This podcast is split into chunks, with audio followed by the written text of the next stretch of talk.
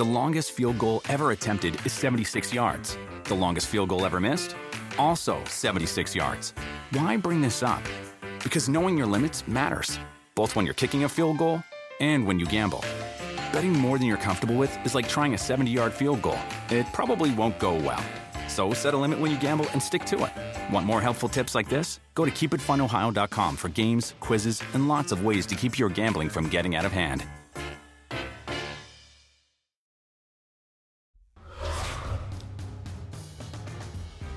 It's Thursday, and it's time for another edition of PFTOT. This is my final access to Chris Simms for the week because he never works on Fridays. He's a slacker. He's lazy. He's a bum. He's going to spend the next three days sitting around playing video games and smoking. Uh, cigarettes. So, uh, and and and uh, you know, I'm I'm glad you're a good sport about it. We know you work on Fridays. You're just not on the show on Fridays, but you actually do work on Fridays. So I, I still reserve Thank the you. right to make worry. fun of you That's for not all working on Friday. You're allowed to. You're allowed to make fun of me. You're, I got nothing that's waking me up in the morning, kicking my butt, going, "Let's go." So it does feel like a day off. But yeah, there's things I I got to get done on Fridays too.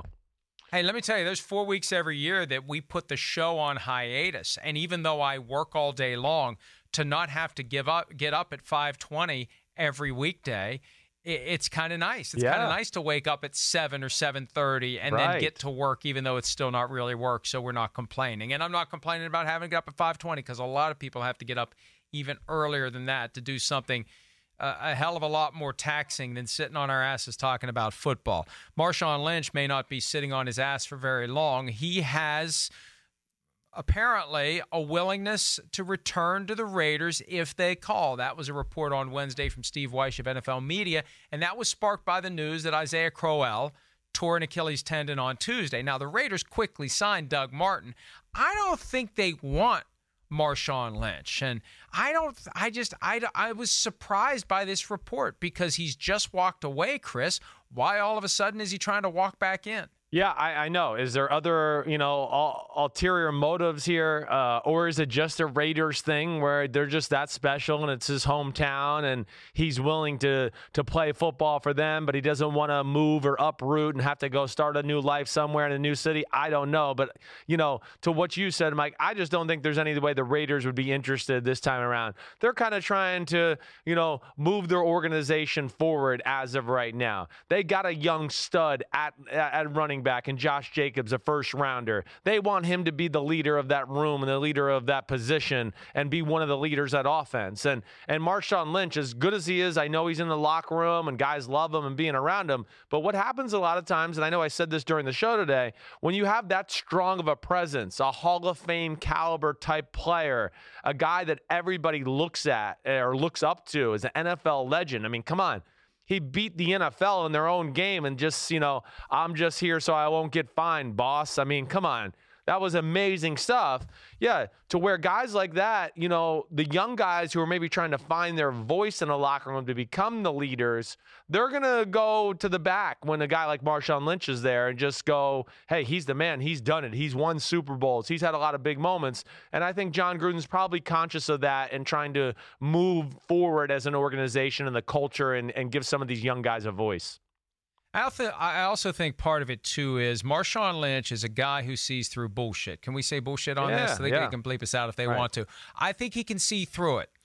And your old coach has a little bit of it floating around, uh, you know, in his manner and his demeanor, and and and and I have a feeling that Jon Gruden's not all that unhappy that Marshawn Lynch is gone because anytime you have a little bit of that that layering of bullshit on you, and you know there's somebody in the room that can see through it, you're not comfortable when they're around Right. because you know that they know and they know that you know and you know that you're not going to be as as confident in your bullshit Right. as you need to be. I'm saying it a lot of times here until that person's gone. Does uh, that make any sense whatsoever? Totally makes sense. Valid point by you. Yes, I, I mean, you know, again, Gruden has had a little bit of that reputation. I don't know if that's what's gone on here. I, I would hope that, you know, he's grown as a man over the last 10 years being outside of coaching football and maybe fix No, some of those things. he's still things. 5'8". Well, yeah, but but no, you you do have to worry about that. And if he felt like there was some uncomfortable, you know, areas in the relationship, or where he felt like Marshawn Lynch didn't look at him in a great way,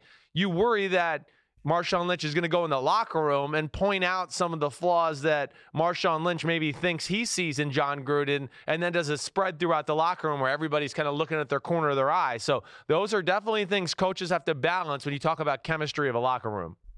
And the other thing too is what's he going to want financially? I mean, they surely don't right. have much money budgeted for Marshawn Lynch now that they have Josh Jacobs and now that they've brought back Doug Martin. He's not going to take the veteran minimum. No. And and even the veteran minimum, that's that's a lot of money. You can go out and get a guy who can come in and play special teams. You can pay him a bargain basement rate. Why? And you don't need a Marshawn Lynch. It's the last year in Oakland. They have Jon Gruden. They have Antonio Brown. I was convinced when they signed Marshawn Lynch two years ago, this was all about getting the Oakland fans to stay on board during Right. this awkward transition period to Las Vegas. You don't need that anymore. This is the last year. They have Gruden back. See you later, Marshawn Lynch. I, the whole thing just was odd to me that he would even want to come back, that he would even put that out there. Yeah, I, I get you. It, it is. I mean, especially after it sounded like he was done, it was over with, and you know, I don't know. I, I guess maybe the injury itself, Isaiah Crowell, he went, oh man, maybe there's a spot that would be one team I would go back, or you know, is it deeper like that where he's changed his mind, and you know, like you're saying, he's putting this out there to kind of let other teams maybe know, you know, I'm not the door's not totally closed. It's like it there's still a little crack. So if somebody called me with an enticing offer, I can still be persuaded. Maybe that's what he's doing as well. Yeah, I, I think the word is out there. And to the extent that, that, that it wasn't picked up on when he retired or whatever the announcement was last week, I think that this is a reminder to anyone out there if you suffer a serious injury to one of your starting running backs and you know look at what Adrian Peterson did last year. He was unemployed on August 19. Yeah. On August 20 he's on Washington by week 1 he's the starter. So uh and and we said last week one more year from Marshawn Lynch, one more solid year and he's a no-brainer Hall of Famer and maybe maybe he maybe he listened. Maybe, he watched the show. Right. Maybe. Mm, I, I would I would I'd take the under on that one. All right. Um the Saints are staying put through 2035. We talked about that during the show today. I stopped short of naming any teams that I think could be vulnerable to move because their fans freak out. Uh, Whatever team it is, it could be any team. If you suggest that a team is leaving its current market, the fans of that team in that market will freak out. Yeah. I would too. Right. But the one team that I'm watching now, Chris, Okay. is the Buffalo Bills. Okay. Eh, eh, Here's why. The Pegulas have made it clear they're not paying for a new stadium. Well, if the local government is not going to pay for a new stadium, then it's just a matter of time until some other city, like Las Vegas did with the Raiders, shows up and says, We'll give you X million dollars to build a stadium. And if you can't get public money where you are, and there's another city that's saying, We're giving you public money if you move here, at what point do you make the move? And and the other and if you have to ultimately pay for it yourself, you're going to pay for it in a market where maybe it's a nicer climate, maybe you're going to pay for a dome, you're going to have more people, you're going to have more you're going to have uh, more companies there that can get luxury suites, you're going to be in a more vibrant growing market. This is nothing as Buffalo and I hope the Bills don't move, but I think to the extent the politicians are thinking the Bills are going to stay even without any type of help, they may be misreading the situation because that's the one team I watch now as a, a team that that potentially could say, "Hey, Buffalo's not giving us what we want," and another city will, and it's that simple. It's ultimately a business, and and the fans don't want to think of it that way. They they they don't understand why owners want to make money. They think they have enough money. What's the difference between making X here or Y there? Well, they're always looking to make as much money as possible. So in this day and age where we've seen three teams move in the last few years, we have to be ready for a reshuffling from the smaller markets to bigger markets if the smaller markets aren't going to do what the owners are expecting or hoping for to keep them in place. Yeah, I, I mean, um, I hear you. You know, and I certainly hope it's not the case. I, mean, I do love, you know, I think the Buffalo, uh, the city of Buffalo, their fan base, it is pretty special. They are incredibly loyal. Uh, but I'm not going to lie. I mean, when you talked about teams that might move in the future or whatever, certainly Buffalo's at the top of that conversation, along with Jacksonville. I think that's another team. Those are the two teams that stand out to me more than anybody else. I mean, you know, with Jacksonville, there's always the London talk, and they play a home game there every year. We've seen you know, big sections of their, you know, upper tier of their stadium, you know, gets, uh, you know, what are they tarped off basically with the big Jaguars logo so they can still sell it as a sellout and the game, you know, has no TV issues or anything like that, or at least looks good on TV. So I'm with you, Mike. Those are the two teams I certainly uh, look at. I don't know if there's anybody else out there that I think's on the radar at this point, but, you know, would hope that Buffalo gets something fixed. And where would a Buffalo go? Like Buffalo, I always thought if they went anywhere would end up in a Toronto, which is you know right across the lake or the waterfall or whatever it is uh, up there. But I, I, just would wonder where they go. What would be that city that would be next in line for wanting an NFL football team? Well, remember Ralph Wilson uh, before he passed had experimented with the split schedule where they played a couple of games every yep. year in Toronto. It, that just didn't work, though. They were yeah. trying to regionalize the fan base to help further cement that team in the area, and they abandoned it because the people weren't going. So if they're not going to go for a couple of games, they're not going to go for eight games. So yeah. I don't know that Toronto is the viable market that the Bills should be looking at. Look, it's all going to come down to dollars. Dollars, size of market, cost of stadium, and it ultimately is a business analysis. It has it has nothing to do. And I'm not saying this is right or wrong. I'm just saying this is the way it is. It has nothing to do with sentimentality. It has nothing to do with history in a given market. It's about the future. And if they see a better path to increased profitability by moving the team somewhere else, they'll do it. Stan Kroenke was from Missouri and he moved the Rams from St. Louis back to LA because he thought it was a better business decision. These people don't amass millions and billions by making bad business decisions. And I know we don't like this aspect of it, but at its core, these decisions are business decisions. The Raiders moving to Vegas, business decision. Chargers to LA, business decision. Rams to LA, business decision. Bills to wherever, it'll be a business decision. And I agree with you. Bills, Jaguars are a team to keep an eye on. Send all the hate mail to Chris Simms because again, the Jaguars fans get upset when we talk about it. But you know, every 20 or 30 years, each team wants a new stadium. And if you run into that brick wall of a politician saying we're not giving you any money, that's when a team is susceptible to potentially relocating. If there's another city out there that wants to make itself into a major league city by kicking over several hundred million dollars, to build that stadium and lure that team. All right. Um, a quick Tyreek Hill update. I, I was under the impression, and there were other reports to this effect, that the NFL would put Tyreek Hill on the commissioner exempt list this week. Mike Garafolo of NFL Media, who, you know, kind of has an in because he, he works for the league, he suggested on NFL Network yesterday that the league's not going to do anything this week. And Chris, we talked about this briefly during the show this is a result, I think, of the PR focus of the personal conduct policy. And the let sleeping dogs lie mentality is applying here. Because if you put him on the commissioner exempt list, you're creating another news cycle where people are talking about Tyreek Hill. And we issue a statement saying how, how troubled we are by the audio that was generated. And you may have people who don't even know about it. Say, what audio? What are you talking about? I was paying attention to the draft. I don't know anything about this. So I, I think the NFL's goal here isn't doing the right thing or whatever we think the right thing should be or showing leadership or whatever the case may be. It's about avoiding a situation where they have to say, hey, everybody, look at our dirty laundry. So that's why they choose to do nothing. They think nothing needs to be done.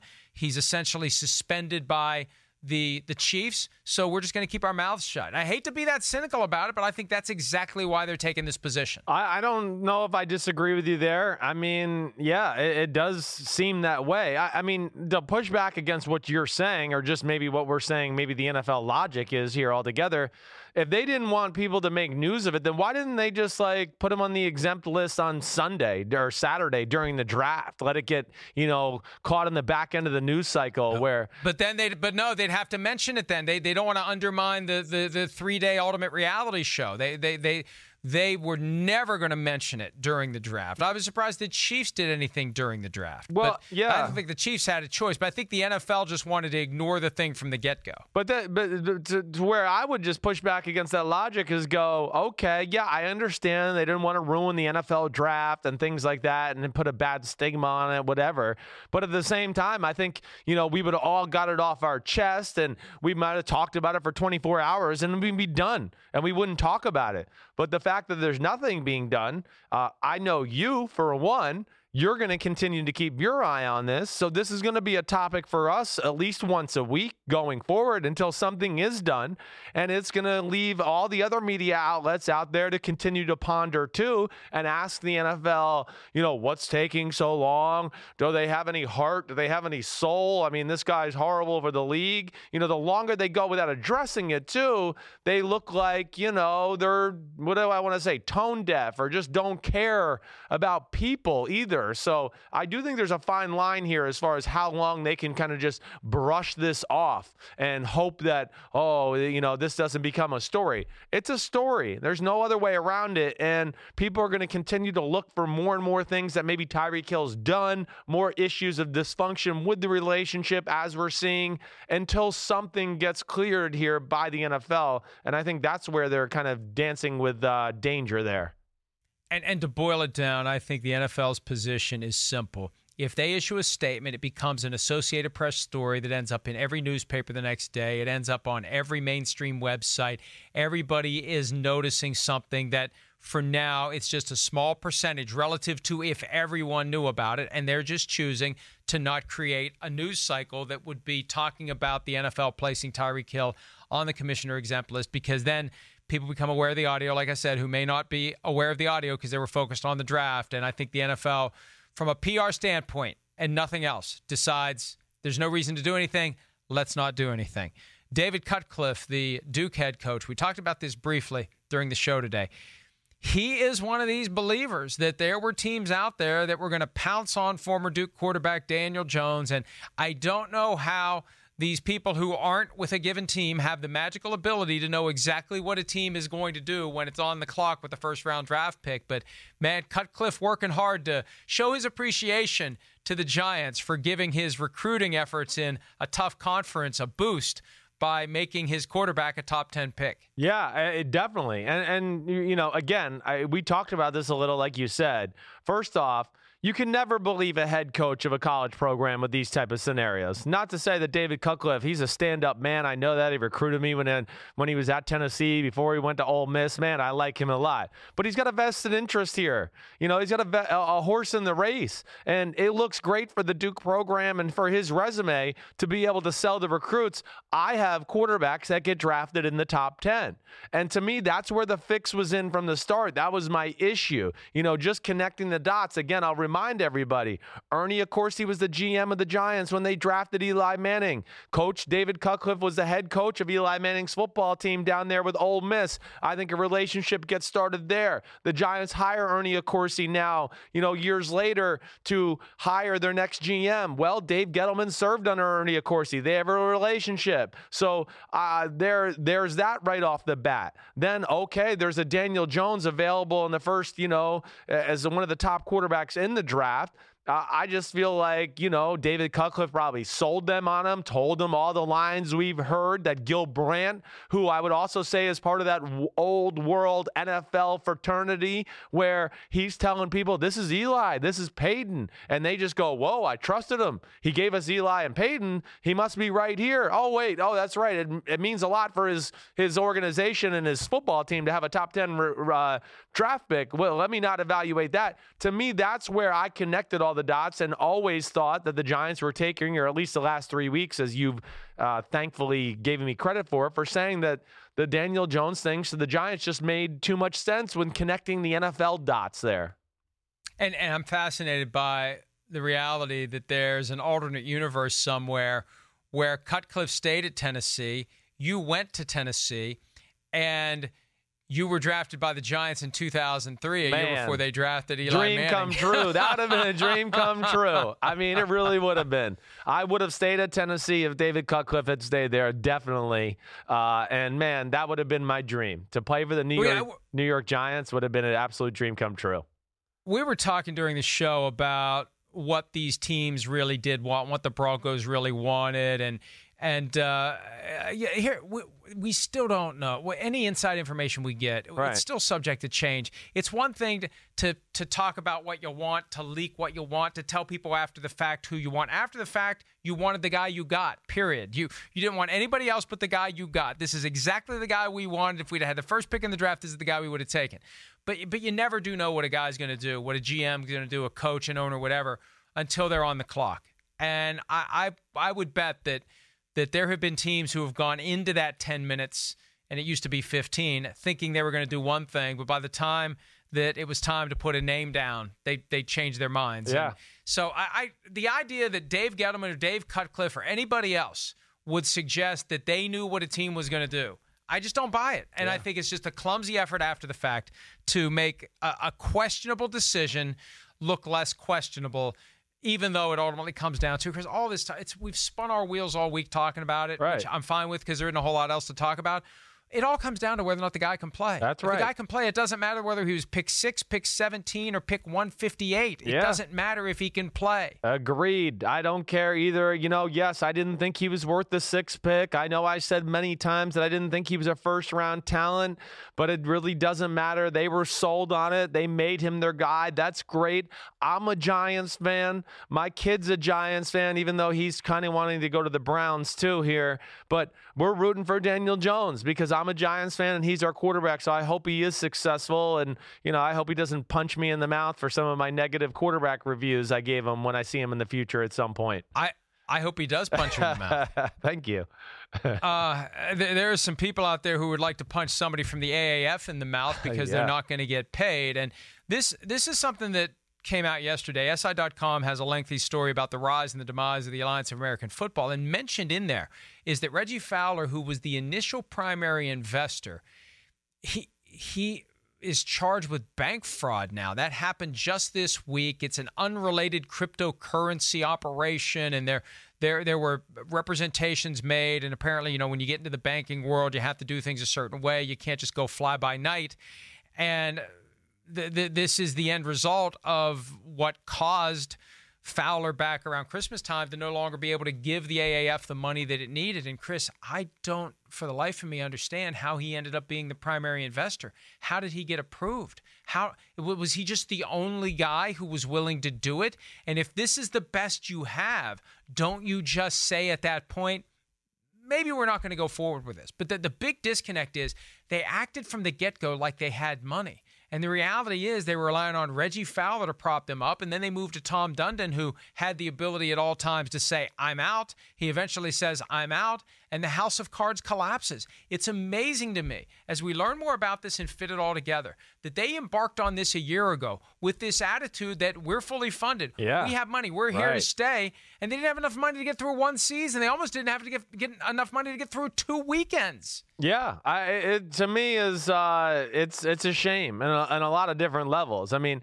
I, am no lawyer. I know uh, I know my strengths in life. I'm not a great businessman. I know I love football and have a big mouth, and that works together. And that's why I got a job on your show and NBC Sports. Uh, but from the get go, this did not seem right to me. I mean, it made no sense just as far as business business ethics, right? I mean, uh, you're going to start a league. You're going to tell a bunch of people who are going to change their jobs or move their families that hey, this thing's fully funded. We're good for a year. We're good for two years. You kind of mislead them to think you have something substantial here, and then really ultimately screw them over because you've lied about the finances and the setup of the whole institution to begin with. And that to me is wrong on so many levels, which I would think what we're hearing is illegal too, but just ethically and morally wrong too. Where I, am shocked it got this far down the road. I'm shocked there's not more laws in place to prove that, okay, if you're going to start this type of business, you have to have this type of amount of money in the bank already to continue to work, that there's not a law in place to kind of do those types of checks and balances. I mean, I, I, I, was talking about this yesterday on the PFT PM podcast, and the analogy doesn't work perfectly, but it's kind of like going to the bank and trying to get a loan for a house you can't afford and just lying out your ass about how much money you make, how much money you have, how much property you have elsewhere, just uh, your entire financial portfolio. You just lie about it, lie about it, lie about it to get what you want. Right. Just think about this. This is how it becomes problematic. And, and this is the one most glaring example for me. UCF had a deal to host the Orlando Apollos game. 75,000 per game in rent. On top of that, UCF spent a hundred grand in staging the games. Well, you're not spending that money. You're not floating the loan to a fly by night seat of the pants operation that may not have money. You'll do it if you're under the impression that they're good for it. And everything they did exuded we're good for it. That's where the problems come in. When you get people to rely upon your representations that you have the money to pay them and they pay their own money, they incur debts either out of pocket or just services they provide to you, and they get screwed in the bankruptcy proceeding, they're going to be looking for relief under the civil justice system and people need to worry. And like I just got I got to call it like I see it. People need to be worrying about the criminal justice system, worrying about a prosecutor saying, we think there was evidence of fraud here. For it to get to this point, as they pick through the carcass of the AAF, it doesn't take much to get to the point where you come to the conclusion, Chris, that somebody committed fraud in allowing this thing to be puffed up into something that it clearly wasn't. Yeah, it, it, definitely seems that way. And yeah, I, I, you know that's above my pay grade, and that's where I listen. I lean on you with these type of things because you're a whole lot smarter with all these uh, aspects and little intricacies that go into law and business, and certainly. But uh, yeah, at a very base level, it definitely seems like somebody lied, misled a whole group of people, and really is just not fair. I mean, to anybody out there who is you know gypped out of money or or left a job to go to this because they thought it was substantial. But you know, uh, you talked about Central Florida. I mean, that's just it's unfortunate. It's unbelievable. You know, it's to me, uh, I, it, these type of situations again. You know, the next time comes around UCF or something like that, it's just got to go. You got to pay me in full right now. We've been screwed over. You got to just show me you can pay me at all right now because we're not going to, you know, give you a bill on a month to month basis that you can't pay. You know, come come a few months down the road. And that's when the league says, "Well, we'll go to someone else that doesn't demand that," and they start. like, See, that's th- th- here's the thing. There's a fine line between, and I've already said it ten times this show, so I'll say it again. There's a fine line between bullshit and fraud. There's a certain amount of allowable BS that occurs in business. There's you, you cross a line into something worse than that. And I got to give you credit. Your instincts are right. And and it's it's you have a, a, basic sense of what is fair and just. And you know, my experience in practicing law is this.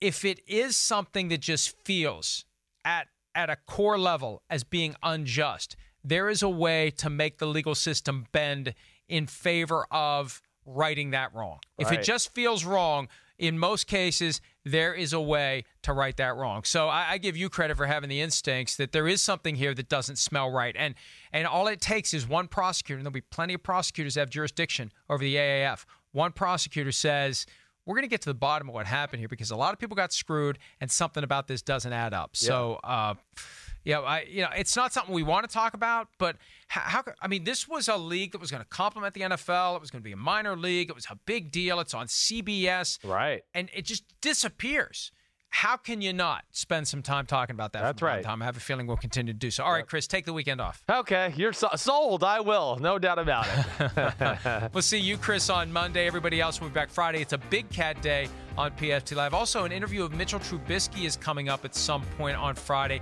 and I'm going to talk to Stephen Jones later this morning about the Dallas Cowboys. You'll see that on the PFTPM podcast. Cool. We'll have some of it on PFT Live also tomorrow on Friday. Chris, have a good one, buddy. Thanks, Great man. job. And uh, everybody, thanks for your time. We'll see you again on Friday. Be good. See ya.